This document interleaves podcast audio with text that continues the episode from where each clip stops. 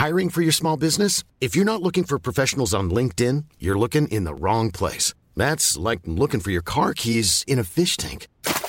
LinkedIn helps you hire professionals you can't find anywhere else, even those who aren't actively searching for a new job but might be open to the perfect role. In a given month, over 70% of LinkedIn users don't even visit other leading job sites. So start looking in the right place. With LinkedIn, you can hire professionals like a professional. Post your free job on linkedin.com/people slash people today.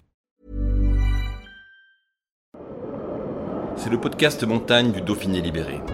Les interviews et les récits, les légendes de l'alpinisme, les champions de ski, le jour où tout a basculé, les grandes et les petites histoires, les exploits et les expéditions, mais aussi les drames, les sagas, les inventions et les pionniers.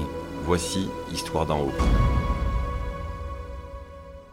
Le dimanche 2 octobre 1983, l'alpiniste Serge Roguet ralliait le sommet du Parmelan en grimpant le long des câbles du monte-charge du refuge, une ascension vertigineuse dans un dénivelé de 800 mètres avec des aplombs de plus de 250 mètres.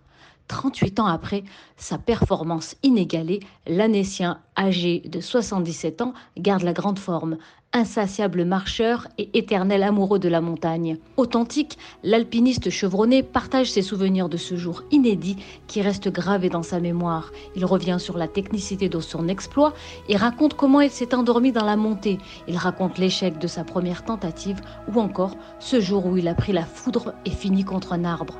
Un reportage de Vincent Bouvet-Gerbetaz. Je suis content de l'avoir fait. Après, ben, dans, les communes environnantes, là-bas, tout le monde se souvient de moi parce que j'étais grimpé à Frescable. Même des gens qui ne me connaissaient pas. Ils savent que, que, que quelqu'un était monté par le cap. Ah, Pour moi, c'était pas dangereux parce que j'étais compétent.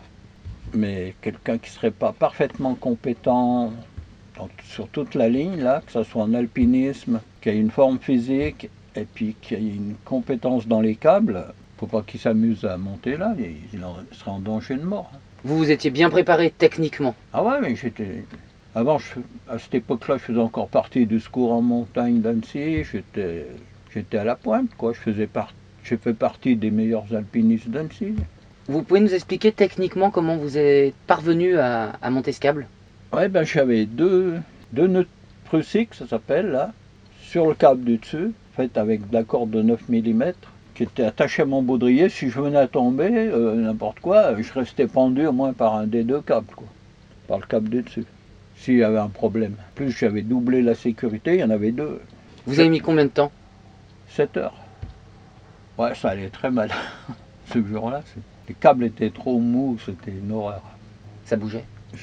Non, ça bougeait pas, ça tenait pas. C'était, je pouvais pas me tenir à mais 50 grammes, je pouvais toucher le câble du haut, sinon ça basculait tout, ça passait en bas.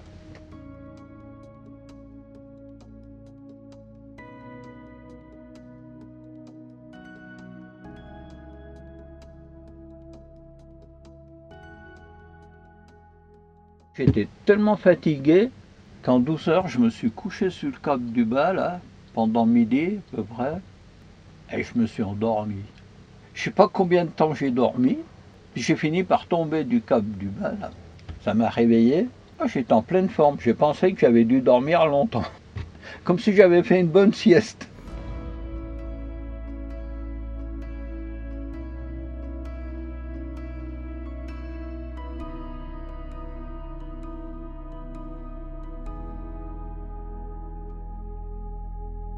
S'il y avait eu du vent tout le temps là, mais pas l'orage, j'aurais mis au moins deux heures de moins pour monter. Ça aurait été beaucoup plus facile, bien moins éprouvant physiquement, euh, ça aurait été complètement différent. Et la deuxième fois, c'était tellement emmerdant à faire que pour arriver à mi-parcours, j'ai mis deux heures de plus. Parce que l'ascension, c'est un vrai travail d'équilibriste entre les deux câbles avec ses poulies. Ouais. Quand le câble est tendu, la première fois, le câble était tendu par le vent, puis ça se balançait, mais ça restait toujours tendu. Je pouvais me tenir au câble du dessus, ça montait bien, ça, ça, ça montait tout seul. La deuxième fois, je pouvais plus me tenir au câble du dessus. Enfin, je me tenais, mais la valeur de 50 grammes. Sinon, tout basculait. J'ai basculé plus de 10 fois là. Le câble du dessus s'est retrouvé en dessous du câble du dessous. J'étais attaché, c'est pas un problème d'y remettre tout en place. enfin, dans le vide, quoi. Et 38 ans plus tard, quelle euh, image vous gardez de cet exploit? Vous le revivez? Un peu de temps en temps, quand je monte là-haut, euh, que je vais au bord de la face voir l'arrivée du câble, je dis, vais monter par là.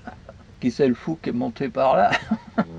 J'étais compétent en alpinisme, j'ai moniteur d'escalade. là. Je- J'entretenais la- l'installation, je me disais, bon, ça devrait être possible de monter par le câble. Puis je l'ai fait.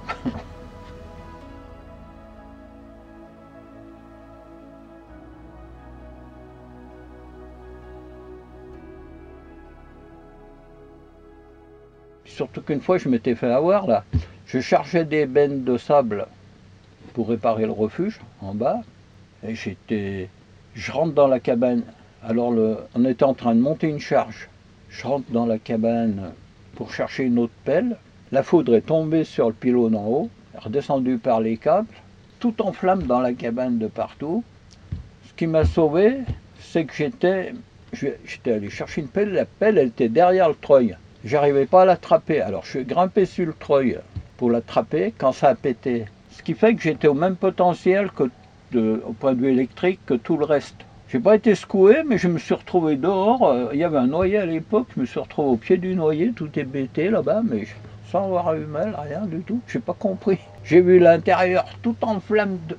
Ça a craché le feu de tous les côtés là. Ça, C'était combien de temps avant votre exploit? Oh, je sais pas, c'était l'année d'avant ou je sais pas comment.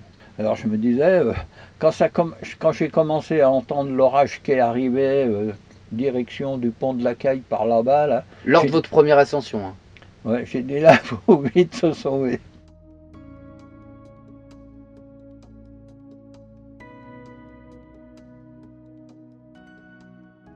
Il y a les copains qui J'avais une équipe de soutien qui m'avait attendu là.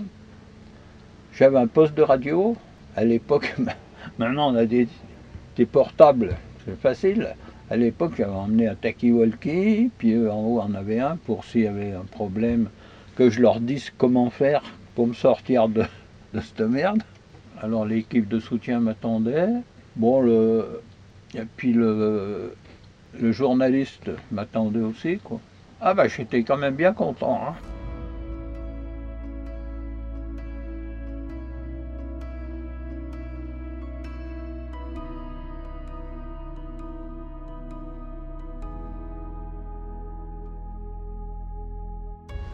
Ceux que j'ai rencontrés qui, qui voulaient le faire étaient compétents en escalade, physiquement étaient bon, en bonne, bonne forme physique, mais n'étaient pas du tout compétents en câble. Alors je les décourage d'y aller. Là, Il faut savoir quoi de ces câbles? Il y a plein de choses, c'est tout un métier le câblage, les câbles. Pas faire n'importe quoi. Par exemple, j'avais pensé à mettre deux poulies, sinon ben, j'aurais pas été loin. Je me serais retrouvé sur un seul des deux câbles, puis il aurait fallu que quelqu'un mette en route l'installation pour me redescendre.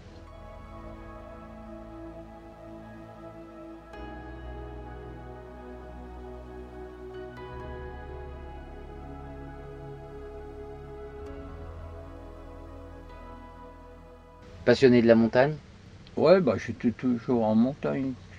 En mais à l'époque, je, je, je faisais plus d'escalade vraiment. je- parce que 14 de mes copains sont morts en montagne. Avalanche, chute, toutes sortes de trucs. Alors, j'ai fini par arrêter la, haute montagne, la glace. Je me suis mis à faire de la moyenne montagne. C'est quand même euh, 10 à, fois moins, à 20 fois moins risqué, quoi, la moyenne montagne. Puis maintenant, je continue, je fais de la moyenne montagne. Je fais encore des via ferrata, mais moins qu'à une époque. Une époque, j'en faisais une quarantaine par an. Maintenant, j'en fais deux à se tirer. On n'a plus la pêche.